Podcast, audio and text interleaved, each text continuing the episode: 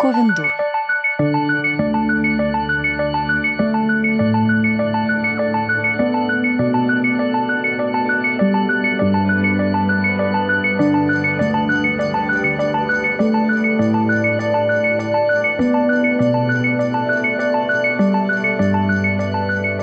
Всем привет! С вами подкаст Ковендур и его предрождественский, предновогодний и предзимне-солнцестоянческий выпуск. И веду его я, Марина Казинаки, и мой кот Робин, который очень громко урчит в микрофон. Наверняка все вы знаете, что в Европе и в Америке активно празднуют католическое Рождество. Помпезно, красиво, широко, мы все это видим в кино, слушаем в песнях. У нас же празднуют так Новый год. Но атрибуты праздника и там, и там очень похожи. И сегодня я хочу попробовать разобраться, как же так вышло – Имеют ли Санта-Клаус и Дед Мороз что-то общее в корнях? И зачем мы все зажигаем дома и на улицах гирлянды? Я хочу оговориться, что не являюсь ученым или профессиональным исследователем, а лишь интересующейся любительницей дохристианских обычаев и мифологии. А еще мне с детства было сложно выполнять любые ритуалы, даже праздничные, если я не понимала, для чего они нужны и что они значат. Именно эта черта характера и привела меня к истокам моих любимых зимних праздников. Но если вы вдруг являетесь профессионалом в этой области, я буду очень рада вашим комментариям и приму к сведению ваши указания на мои ошибки. И в следующий раз, возможно, сделаю еще одну такую лекцию, где их учту. Ну что, поехали. Давайте все-таки начнем с Рождества. Тут мне следует упомянуть, что религии требуют веры. И вообще-то не очень жалуют какие-то вопросы по существу. Меня часто удивляло, что взрослые гораздо легче справляются с этим, чем дети принимают на веру какие-то а, данные из Библии, например. С детьми же это обычно не прокатывает. Они задают очень много вопросов и требуют объяснения буквально всего. Поэтому, возможно, вас, например, в детстве, как и меня, тоже очень интересовало, почему Рождество празднуется в какой-то определенный день в конце декабря. Откуда известно, что Иисус родился именно в этот день? И где это зафиксировано? Мы сейчас не будем пока что обращаться к Рождеству православному, я до него дойду чуть позже, так как оно празднуется вообще в январе, и возникает совершеннейшая путаница. Как же так?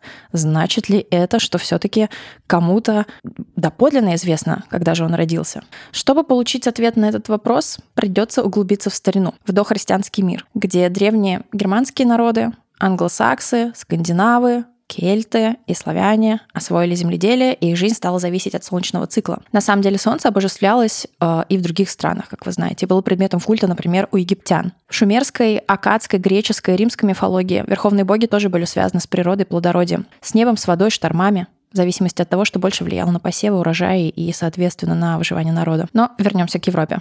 Так называемых праздников колеса года было восемь. Летнее и зимнее солнцестояние, весеннее и осеннее равноденствие, кстати, в Европе, в некоторых странах до сих пор считают начало новых сезонов именно от этих дат. И четыре промежуточных дня между этими астрономическими явлениями. А, пожалуй, самый известный, который дошел до наших дней, а, это Самайн, он же Хэллоуин, впоследствии получивший название Дня всех святых в западном мире, а у нас в народе носивший название Осенние деды. Я буду скорее обращаться к Европе, а потом переходить к славянским традициям. Все потому, что о европейских традициях сохранилось гораздо больше сведений, и в некоторых регионах, а в некоторых странах, там, кантонах или деревнях они э, сохранились ну, чуть ли не в первозданном виде. И используя какие-то сопоставления и сравнения, я постараюсь не делать а, четких выводов о том, что происходило у нас, но я думаю, мы с вами заметим некоторые параллели и сможем что-то лучше понять про наши собственные праздники. Сейчас дни солнцестояния, солнцестояний и равноденствий приходятся на примерно 20, 21, 22 числа месяца, соответственно. Зимнее солнцестояние в этом году будет 22 декабря для тех, кто живет в Москве. А на самом деле нужно действительно э, смотреть район, потому что иногда сдвигается э, дата и время. Но несколько столетий назад эти астрономические явления приходились на 24-25 числа месяца. Это связано со смещением движения Солнца, с процессией. И поэтому, раз мы говорим все-таки про Рождество, про зимний праздник, а первое, о чем я хочу рассказать, это праздник Йоль у европейских народов и, соответственно, Каледа у славянских. Йоль — это самая длинная ночь в году, ночь зимнего солнцестояния. Ночь, когда солнце исчезает во тьме, или по, веро... по верованиям некоторых народов, под землей. Бог Солнца сражается с темными силами. Или же умирает и должен вновь родиться. Но что бы с ним ни происходило в это время, Солнце явно нуждается в помощи людей. Именно так появляются йольские ритуалы. Если Солнце вновь появится, это будет значить, что круг жизни продолжится. Закончится зима, посевы взойдут, реки разольются, и народы продолжат свое существование. В общем-то, именно поэтому где-то этот праздник считался главным и самым важным. Конечно же, потом наступало утро, слабенькое новое солнце появлялось на небосводе, это было солнце-божество, солнце-спаситель. Ничего ли не напоминает? В общем, праздник продолжался. Но, как я уже сказала, в эту ночь люди должны были солнцу помочь, показать свою любовь, показать свою зависимость от него, показать свою верность. Потому что это было действительно главное, от чего зависели их жизни. Поэтому давайте посмотрим, какими ритуалами и символами э, эти э, праздничные зимние дни, с одной стороны, праздничные веселые, с другой стороны, достаточно страшные, сопровождались. В это темное время обязательно разжигали костры, чтобы увеличить силу Солнца, чтобы видеть его частичку и сделать самую длинную, самую темную ночь в году не такой уж и темной. Эта традиция оказалась э, одной из самых сильных на самом деле. Позже, когда люди переселились уже в города, в собственные дома и квартиры, они сменили костры на свечи, Свечи было принято зажигать в эту ночь, украшать ими елку, украшать ими дом. С появлением электричества сме- свечи сменились на электрические гирлянды. Так что, друзья, обязательно повесьте гирлянду, и пусть в эти зимние дни она будет включена. Мы же все-таки должны с вами вместе помочь Солнцу выиграть эту битву с тьмой.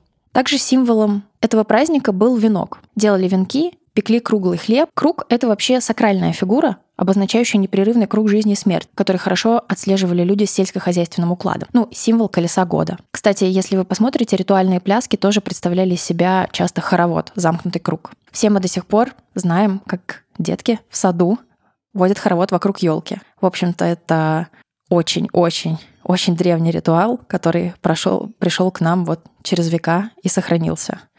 Наверное, так работает какая-то генетическая память и вот это ощущение чуда такое первозданное, когда что-то мы вместе такое волшебное поделали, зажгли костры, гирлянды, поводили хоровод, и вот солнце появляется на небосводе. По разным данным, елку а, либо приносили в дом, либо украшали в лесу. Также это могло быть любое другое вечно зеленое растение, как символ непрерывности жизни. Например, у кельтов это была амела. Символ достаточно понятный. Зимой, когда все умирает, все лежит под снегом, нет нигде никаких живых листочков, почек, веточек и так далее, какие-то растения остаются почему-то все равно зелеными. И вот этот смысл, что где-то эта жизнь все равно продолжается, несмотря на такую всеобщую смерть, конечно же, символ этот был очень сильный, и неудивительно, что он сохранился тоже. Но позже, когда елка, ёльское дерево, кстати, некоторые считают, что созвучие не случайно, стало называться рождественским деревом, мы знаем, что в Англии, например, это Christmas tree, появилось объяснение, что она заменяет пальмовые ветви, которыми встречали Христа, и которых у нас, конечно же, не достать. Кстати, точно неизвестно, взаимодействовали ли с елками в этот праздник славяне. Но как э, ели точно пришли в нашу традицию, я расскажу чуть позже. Еще на Йоль жгли специальное йольское полено. Это была такая чурочка, которая стояла в печи и тлела 12 э, дней. А праздник зимнего солнцестояния вообще тесно связан с числом 12 и бывает с числом 13. 12 дней самого темного времени года символизировали 12 месяцев самого года — Иногда 13-м, по некоторым сведениям, считался сам день праздника или предшествующую ему ночь. А поэтому, в общем-то, эти дни, все 12 дней, нужно было провести определенным образом, сопровождая каждый день своим специальным ритуалом. Йольское полено, которое стояло все это время в печи и как-то очень так плотно а, вошло в эти йольские ритуалы, дошло тоже до наших дней, например, у скандинавов. Я думаю, все те, кто бывал в магазине Икеа э, в предрождественское время, видели такой может быть, по нашим меркам достаточно странный грубоватый подсвечник, он часто бывает красного цвета, он похож на такой какой-то очень плотный литой деревянный брусок, часто такой трапециевидной формы, в который просто втыкают свечи. Вот это и есть то самое полено. В славянской традиции полено тоже жгли. Мне попадался такой вариант, что оно называлось колода. И, возможно, именно из-за этого слова праздник приобрел название Калиды. Кстати, святочные гадания, которые начинаются после Калиды, длятся тоже 12 дней. Такие праздники у всех народов, конечно же, сопровождались ритуальными играми, всякими представлениями и плясками. Зимнее солнцестояние, он же зимний солнцеворот, Йоль или Каледа, известно ритуалом вождения козы и вождением быка – Считается, что использование рогатого скота связано с почитанием неких рогатых божеств, отвечавших за плодородие, в частности, велеса или волоса в славянской традиции. Мы увидим, что рога являются очень популярным атрибутом а, в древних верованиях у многих народов. Некоторые объясняют это тем, что боги, по представлению древних, должны были внешне непременно, непременно отличаться от людей, что в христианской традиции изменилось в корне. Люди созданы по образу и подобию Бога. Поэтому они имели рога, крылья, хвосты или другие признаки нечеловеческой сущности.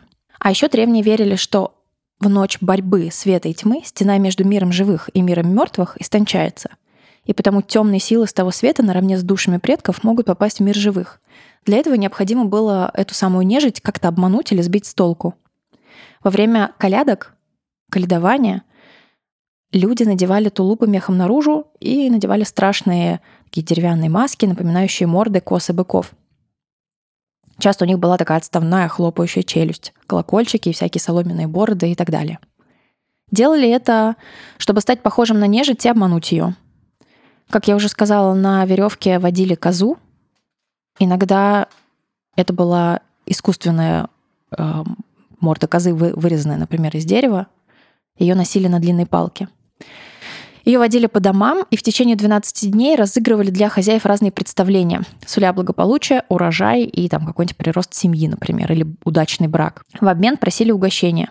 В общем-то, эти же самые маски и очень похожие ритуалы сопровождали и остальные солярные праздники.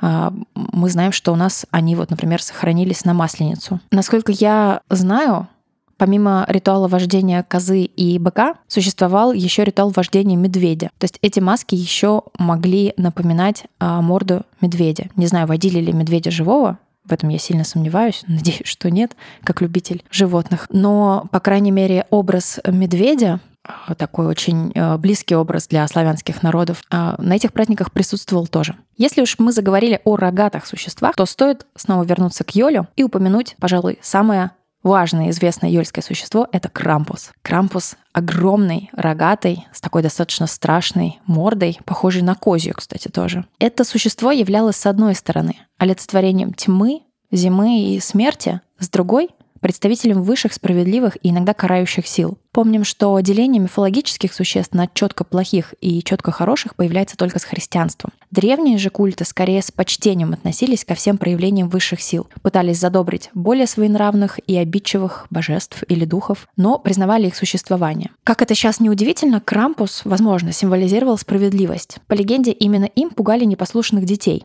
Крампус изображается с корзиной за спиной, в которой он складывает капризных и ленивых детей и уносит с собой в царство тьмы. А еще Крампус таскает с собой кнут или хлыст, чтобы наказывать недобрых, плохих людей. Так что, с одной стороны, его боялись, а с другой, его ждали на этот праздник и приписывали ему чувство справедливости.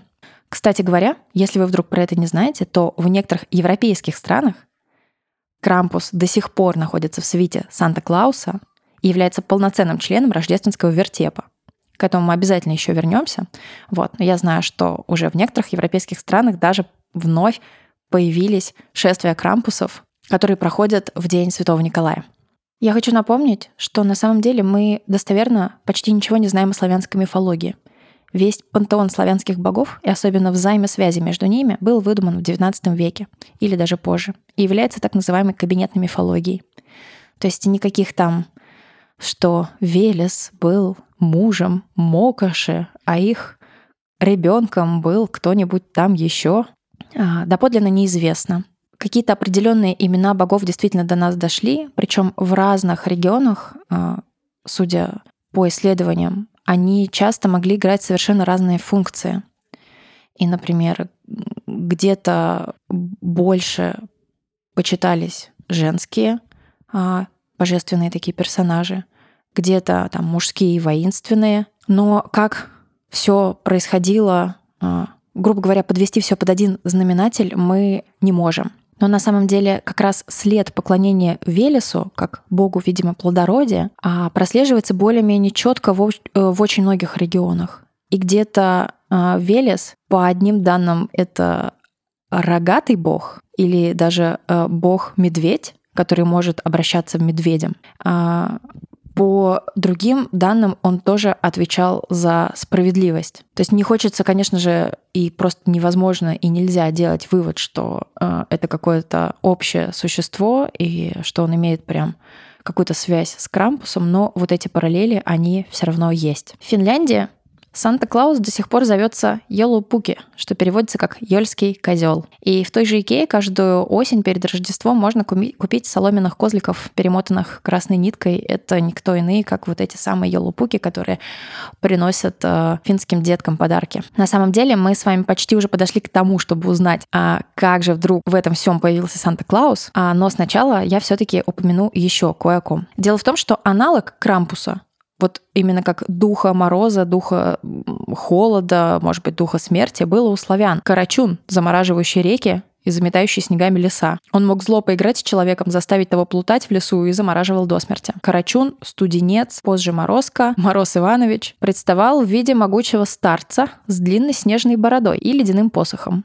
По его одежде велись морозные узоры. Иногда он представлялся с мешком за плечами, куда забрасывал непослушных детей или злых людей. И снова что-то напоминает, правда? Кстати, якутский Дед Мороз Чисхан до сих пор, например, носит шапку с огромными рогами. Если не верите, погуглите. Кажется, картина проясняется. По-моему, мы уже можем проследить здесь одного очень хорошо известного нам персонажа. Кстати, в Италии в эти дни появляется ведьма Бифана в Исландии великанша Грила, который кидает свой мешок непослушных детишек. И, кажется, я это уже говорила. Кстати, с Грилой появляются Йола Свейнара, я не знаю правильно, как это читается. В общем, это йольские парни. Я думаю, вам легко будет угадать их количество. Их было примерно 12, по некоторым другим данным 13. Я думаю, сейчас самое время перескочить на христианство, потому что укоренению новой религии в первую очередь мешали не столько сами языческие верования, сколько устоявшиеся ритуалы. Праздники плодородия — это были не тихие домашние посиделки, масштабные социальные явления, когда вся деревня собиралась вместе, пировала, заключала сделки, планировала свадьбы. Парни и девушки знакомились, общались, приглядывались друг к другу, договаривались о браках и, в общем, прочее. В зависимости от страны, региона и так далее могли отличаться а, по важности события, которые происходили в эти дни. Поэтому можно было, конечно, убедить людей поверить в нового бога, но праздники то и дело возвращали их к старым. И тогда рождение Солнца Спасителя было заменено рождением Человека-Спасителя. Вот так в конце декабря мы получили младенца Иисуса. Все старое было объявлено злом. Рогатый страшный лохматый Крампус с хлыстом и раздвоенным языком стал прототипом дьявола и обзавелся отрицательной репутацией. А его запрещенным, так называемым сатанинским символом так и осталась коза или козел. Он стал приходить э, в свете Санты как его антипод на самом деле. А вот Иисус обзавелся 12 юльскими парнями. Ой, апостолами. Ладно, это, конечно же, шутка, потому что Здесь совпадение только в цифрах. Так, мы уже почти, почти добрались до Санты. Но перед этим мне еще хочется упомянуть про новогодние подарки и украшения для елки. Германские народы, которые на Йоль отправлялись в лес, украшали а, елки цветными тряпочками и выпечкой, кренделями и печеньями. Ну, так как это был важный символ а, бесконечной жизни, это была какая-то такая дань. Так они показывали свою радость от того, что эта жизнь не заканчивается. Позже к этим украшениям добавились свечи. Но вот откуда взялись стеклянные шары? Прямых объяснений мне найти не удалось, но если вы знаете, можете обязательно поделиться. Я нашла упоминание о неких ведьминых шарах из стекла, которые европейцы заказывали у ведьм-знахарок, чтобы оберечь свой дом от злых духов. Духи норовили пробраться в мир живых именно в дни астрономических праздников этих. Поэтому, кто знает, может быть, эти шары были особенно актуальны например, на зимнее солнцестояние. Что касается подарков. На Рождество и на наш русский Новый год существует два вида подарков, даже три. Первый — уголек на пороге или в носке. Это привет от злого Крампуса, конечно, предупреждающего, что он знает о наличии непослушного ребенка в семье. Позже уголек перекочует к Санте.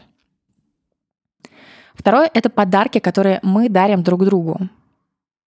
И третье — подарки, которые мы находим под елкой. Итак, дарение подарков друг другу — это христианская традиция. Мы вешаем на елку Вифлеемскую звезду. Можете считать ее кремлевской, конечно, если вам вдруг не близко Вифлеемскую. И становимся волхвами. Мы идем одаривать младенца Христа. Ну, конечно же, мы доходим только до наших друзей и родственников и дарим эти подарки им. Ну, в знак радости его появления мы, наверное, это делаем. А вот что за подарки лежат у нас под елкой? Ну, не знаю, как у взрослых лежат ли, но у детей как минимум. Как вы понимаете, никакой карачун, он же, конечно же, наш Дед Мороз, никаких подарков не оставлял. Тогда как же они появились и в нашей традиции? Вот теперь на сцену выходит Санта-Клаус.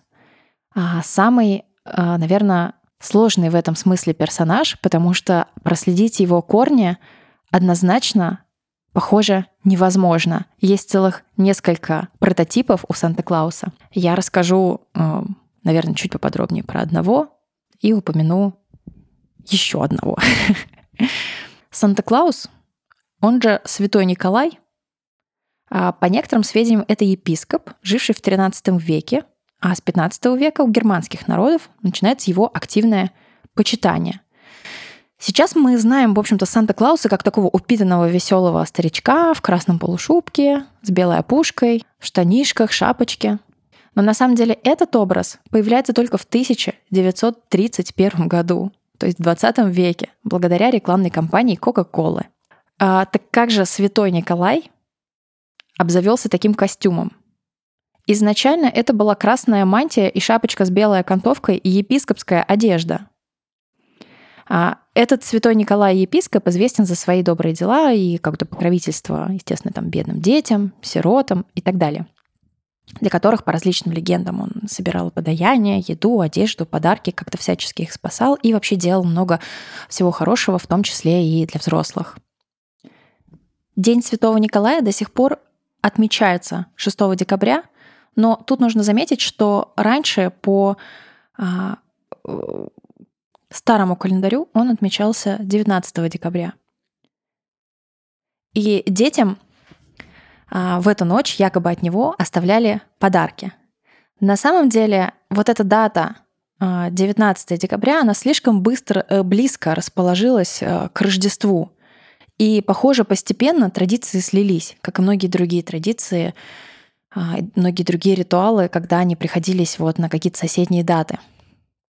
Таким образом, в домах появилась елка, свечи и подарки от Санта-Клауса.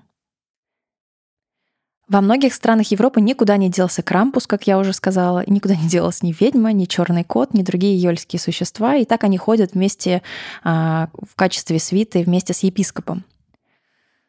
Но дело в том, что э, в некоторых странах Европы, например, в Германии, вообще как путаница гораздо сильнее, потому что День Святого Николая стали отмечать 6 декабря — Вместе с этим 6 декабря ходит шествие крампусов, которые вроде как а, относятся непосредственно к зимнему солнцестоянию.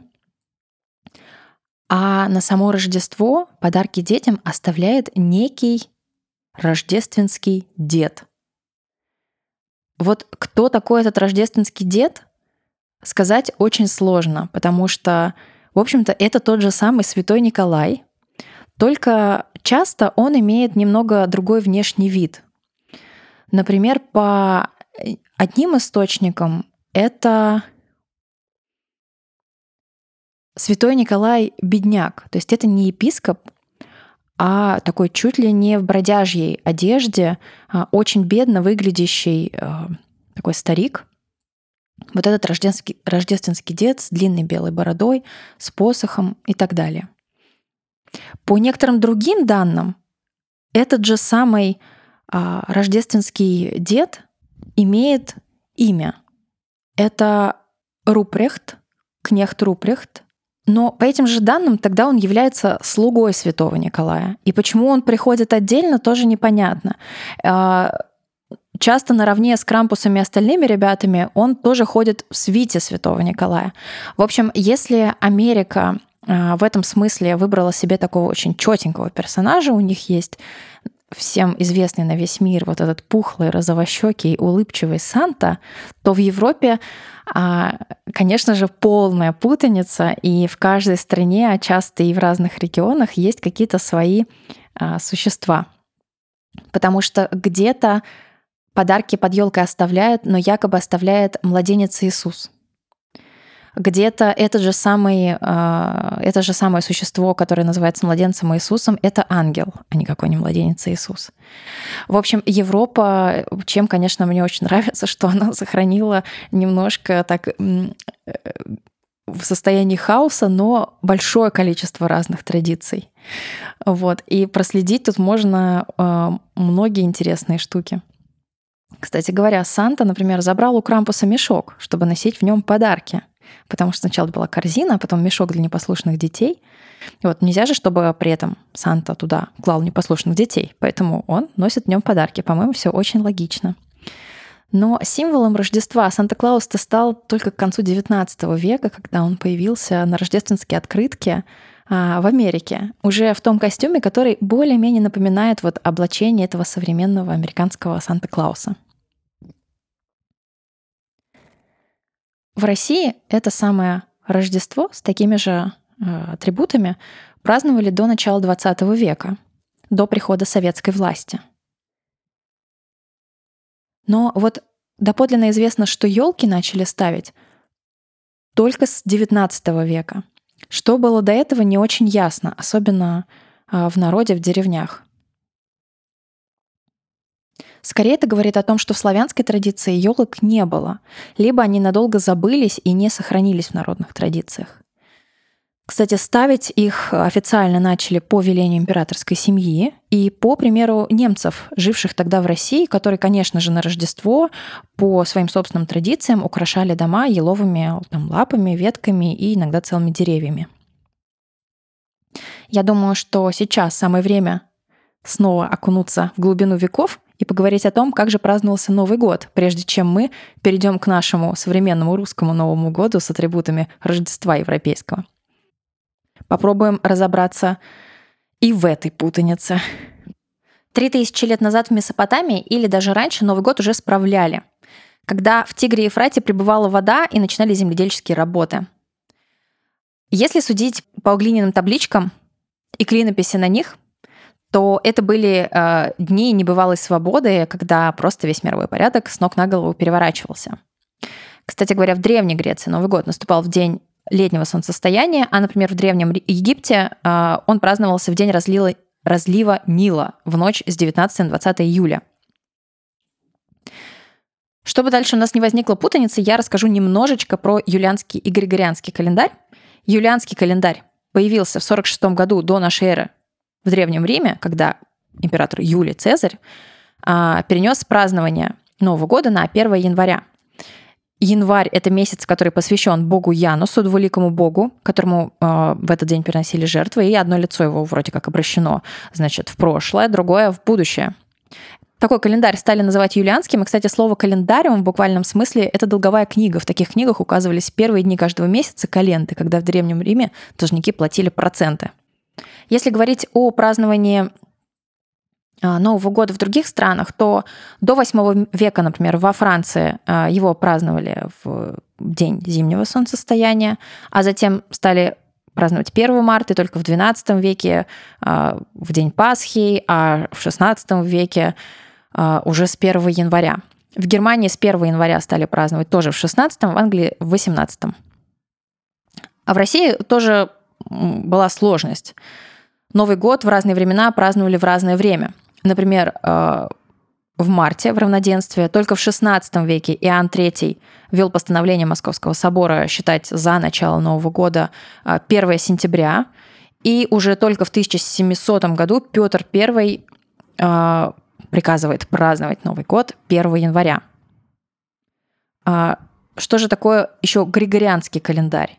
А в XVI веке Папа Римский Григорий XIII решил реформировать старый календарь, тот самый юлианский, пытаясь справиться с неизбежными какими-то погрешностями календарными. Вот. И ввел в обиход новый григорианский. Там были произведены какие-то расчеты, и разница между старым и новым стилем тогда составляла примерно 10 суток. Но, кстати говоря, э, если опираться на математические расчеты, то вроде как юлианский календарь все же более точный. По крайней мере, им пользуются астрономы, и им же пользуются историки, когда имеют дело с большим промежутком времени.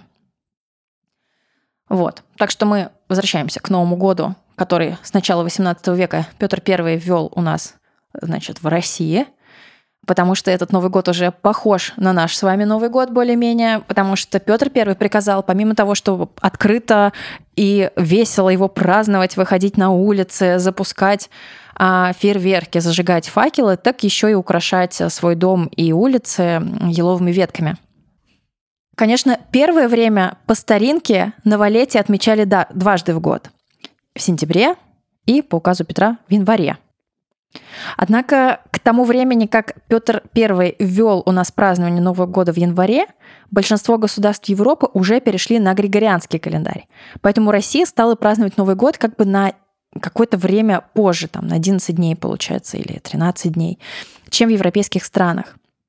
И только начиная с 1919 года Новый год стали в России отмечать в соответствии с григорианским календарем, на который перешла советская Россия тоже – но возникла вот эта самая путаница с Рождеством, потому что те люди, которые продолжали отмечать этот религиозный праздник, вроде получили вот какую-то передвинутую на январь дату рождения Христа и совсем запутались. Более того, у нас появился еще один очень странный праздник, такой как Старый Новый год. Мне кажется, части людей вообще непонятно, о чем идет речь и что это такое. Но в 20-е годы 20 века советская власть запретила все религиозные праздники как буржуазные пережитки. В том числе под запретом оказались елки, которые, как мы помним, на Рождество уже ставили. В эти зимние дни люди не должны были занавешивать окна, чтобы специальные патрули могли в них заглядывать и убеждаться, что, значит, никаких елок нигде не стоит, и вот этой всей вот религиозной фигни нету. На самом деле запрет на проведение вообще каких-либо новогодних праздников действовал недолго. Конечно же, ну и власти в том числе вскоре стало понятно, что без Нового года жить достаточно странно. Ну, я так представляю, что не все было супер радужно и весело, и наверняка это уныние как-то сказывалось. Все-таки так как э, мы через века пронесли ощущение чуда и вот этого праздника уже, мне кажется, на каком-то генетическом уровне, в это время было странно его отменить совсем. И поэтому к концу 1934 года Сталин дал указ вернуть народу праздник Нового года. Конечно, никакое Рождество вернуться никак не могло, потому что оно оставалось под запретом. Но Новый год все-таки вернули и вернули с теми самыми традициями, к которым народ привык. Поэтому елка из рождественской стала называться новогодней, но главное, что она продолжала называться елкой. И созвучный с юрским деревом. Мне кажется, это очень важно.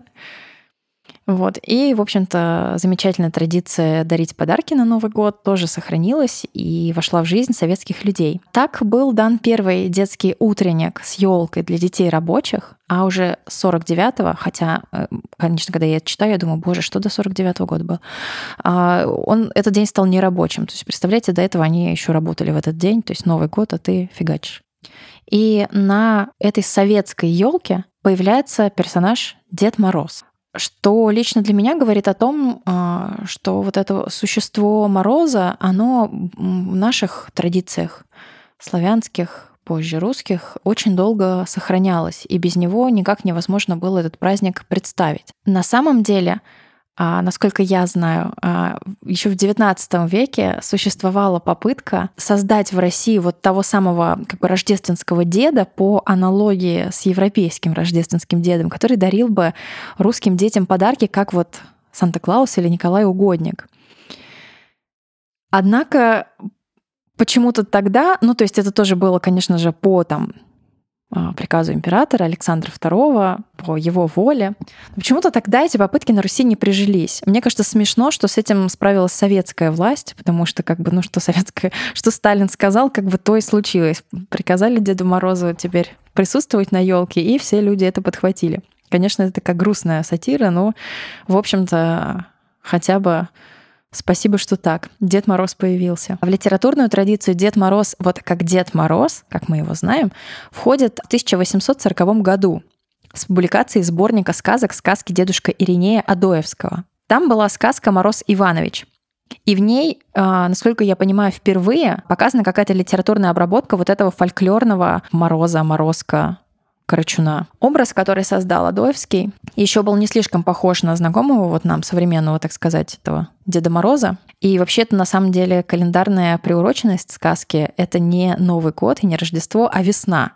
И никаких подарков он не делает, как я уже говорила, как тот самый студенец или карачун тоже не делал никаких подарков но может хорошо вознаградить за хорошо проделанную работу, что тоже говорит о том, что это некое такое существо, отвечающее за справедливость, некая такая волшебная сила, наделенная даром судить людей. Поэтому достаточно долго вот этот Мороз Иванович и новогодняя елка, тогда еще рождественская, позже новогодняя, да, они как-то существовали по отдельности, достаточно далеко друг от друга как раз Александр II попытался их вроде как объединить в одну традицию, но что-то пошло не так. Во второй половине XIX века в русском фольклоре появляется Снегурочка. А, как персонаж э, народного фольклора, народной сказки. И она это такая сделанная из снега девочка, Снегурка или либо Снежевинка, которая ожила. Этот сюжет опубликован впервые Афанасьевым в 1869 году. В 1873 Островский под влиянием сказок Афанасьева пишет пьесу «Снегурочка». В ней Снегурочка предстает как дочь Деда Мороза и Весны Красны, которая погибает во время летнего ритуала почитания бога солнца Ярилы. Возможно, кстати, именно отсюда Ярила появляется как полноценный бог солнца, потому что на самом деле доподлинно неизвестно, был ли такой бог. Она, Снегурочка, имеет вид прекрасной бледнолицей девушки со светлыми волосами, одета в такую светло-голубую шубку с меховой опушкой, в шапочку, рукавички. А уже в 1882 году римский Корсаков пишет оперу «Снегурочка», которая имеет громадный успех. И так постепенно мы переходим к нашему современному Новому году, в январе 1937 года Дед Мороз уже а, появляется на советской елке со Снегурочкой. А, это большой праздник в Московском доме Союзов. И на ранних э, изображениях Снегурочка чаще изображена маленькой девочкой. В виде девушки, вот сейчас как такая спутница Дед Мороза чаще всего это какая-то девушка, вроде как его внучка, она уже м, приходит позднее. И как мы знаем, Сейчас Снегурочка — это уже почти обязательная спутница Деда Мороза. Это уже случилось в послевоенный период. Э, такая новогодняя парочка, которая обычно приходит к детям вместе. То есть у нашего Деда Мороза в свите появилась Снегурка. Ну что, моя короткая справка про Рождество и Новый год подошла к концу. Я очень надеюсь, что она вас вдохновила и что у вас появилось праздничное настроение, потому что, например, у меня за окном дождь, и тем не менее, подготовив эту небольшую лекцию, я как-то подзарядилась праздничной атмосферой. Жду 22 декабря и зимнего солнцестояния. И, конечно, очень хотела бы, чтобы а, вот эти отмечания а, астрономических явлений снова вернулись в качестве праздников. Почему-то они мне ближе, чем все остальные. Мне кажется, это очень здорово отмечать какие-то солнечные штуки и всякие лунные, не знаю, затмения и коридоры затмений и звездопады. Вот, поэтому не забывайте, что в декабре очень много классных праздников и у нас, и в Европе. У нас очень много интересных традиций. Про большое количество персонажей я вам рассказать не успела, но вы можете сами попытаться что-то про них найти. Вот, и обязательно зажигайте гирлянды, покупайте подарки, водите хороводы вокруг елки, не забывайте про эти э, потрясающие, классные, вдохновляющие э, ритуалы, которые действительно приносят радость, просто на генетическом уровне. То есть это такой простой лайфхак, как улучшить себе настроение в конце декабря. Ну все, желаю, чтобы у вас все было супер классно. С вами был Ковендур, но совсем не в полном составе, только я, Марина Казинаки, и это был предновогодний предрождественский спешл. Пока-пока!